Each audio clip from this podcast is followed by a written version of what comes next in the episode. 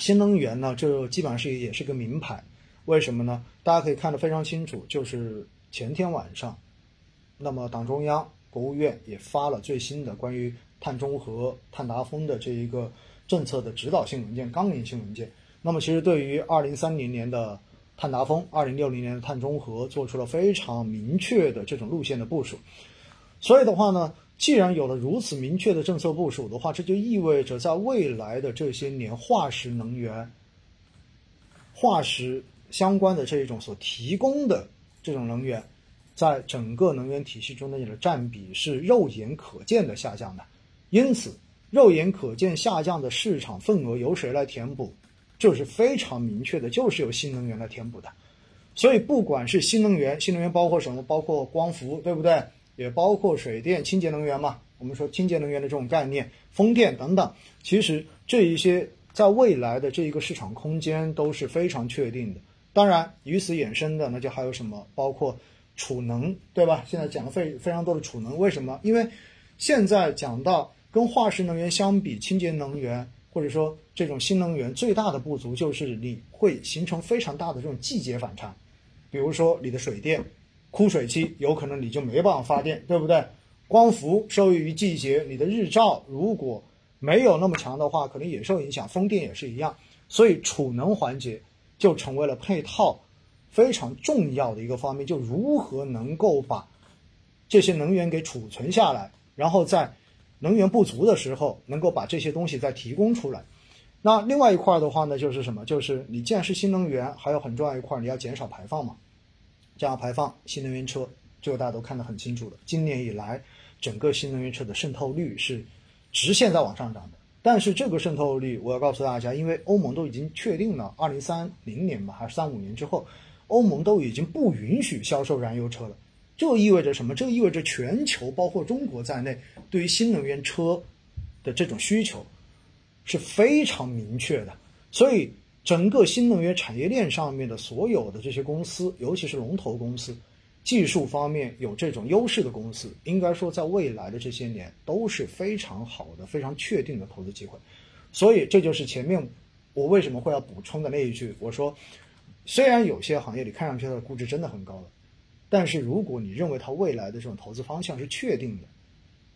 对，你认为它未来还能涨，没错，那么你又愿意去忍受它短期的这种估值的这种下修，那么其实你现在去投也是没有问题的。其实新能源就是典型的这样的行业，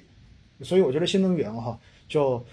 大家要小心它的这个估值，但是的话呢，实际上如果它的盈利能够去消化它的估值，那么其实未来它还是可以继续在往上的，这一点大家明白就行了。因为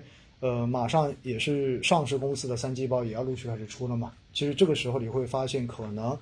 很多公司很多行业的整个估值等季报出来之后又能够再往下降一降，这就是盈利在消化估值的这么概念。那么最后一个行业是券商。券商说实话，券商我觉得大家要重新去理解逻辑，为什么呢？因为过往讲到券商，没错，它估值是不高，对吧？你不能说它估值高，但是的话呢，因为券商属于金融板块，整个金融的话整体的估值现在都不高，这是一个非常明确的。那券商过往盈利的这一种逻辑呢，往往就是说，牛市来了，那么交易量变大了，所以你的盈利就会变得很好。那在过去我们也看到，确实就是三季度的时候，连续47个交易日，成交额都在万亿以上。那么这个时候，相关券商的这一种，交易量的这种，就是手续费的收入肯定是会有明显的提升的。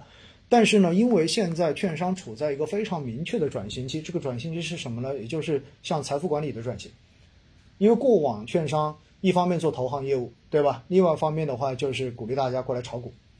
赚手续费、经纪业务。但实际上的话呢，现在所有的券商基本上都在做财富管理转型。啥意思呢？也就是你会发现，现在你去到券商之后，券商也在告诉你怎么买基金，对吧？怎么配基金。他们也在做这个事情了，也就意味着未来其实券商的收入要变得更加多元化一些。而在这个过程中间呢，之前讲的券商也特别好玩就是说到，传统券商其实中间很大一部分的收入是靠自己的钱来炒股赚收入的。但是的话呢，现在也有典型的这种互联网券商，你会发现呢，它的收入中间根本就没有自有资金来炒股这一块的收入，它更多靠的是什么？更多就是靠的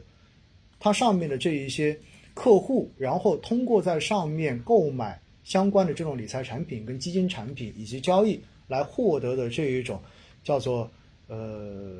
经济类业务的这种收入，或者代销收入，叫做中间业务收入吧，中收。所以的话呢，后来就会发现传统的这种券商老大的估值居然还赶不上这种互联网券商的估值，这是在过去的这段时间业内一直在热烈讨论的。所以为什么券商的估值平时往往我们会用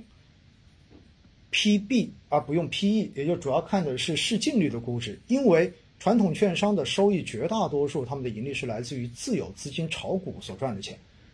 所以谁的自有资金资本越多的话，相对而言你这一块占的优势就越大，因此他看的是 PB。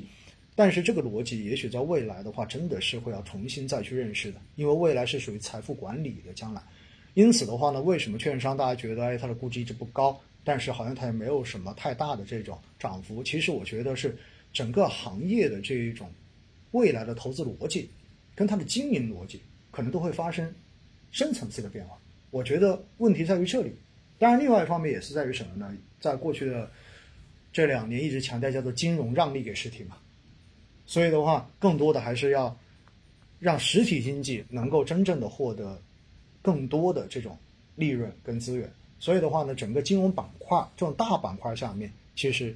包括银行、包括保险、包括券商，他们所承受的这种盈利的压力其实都还蛮大的。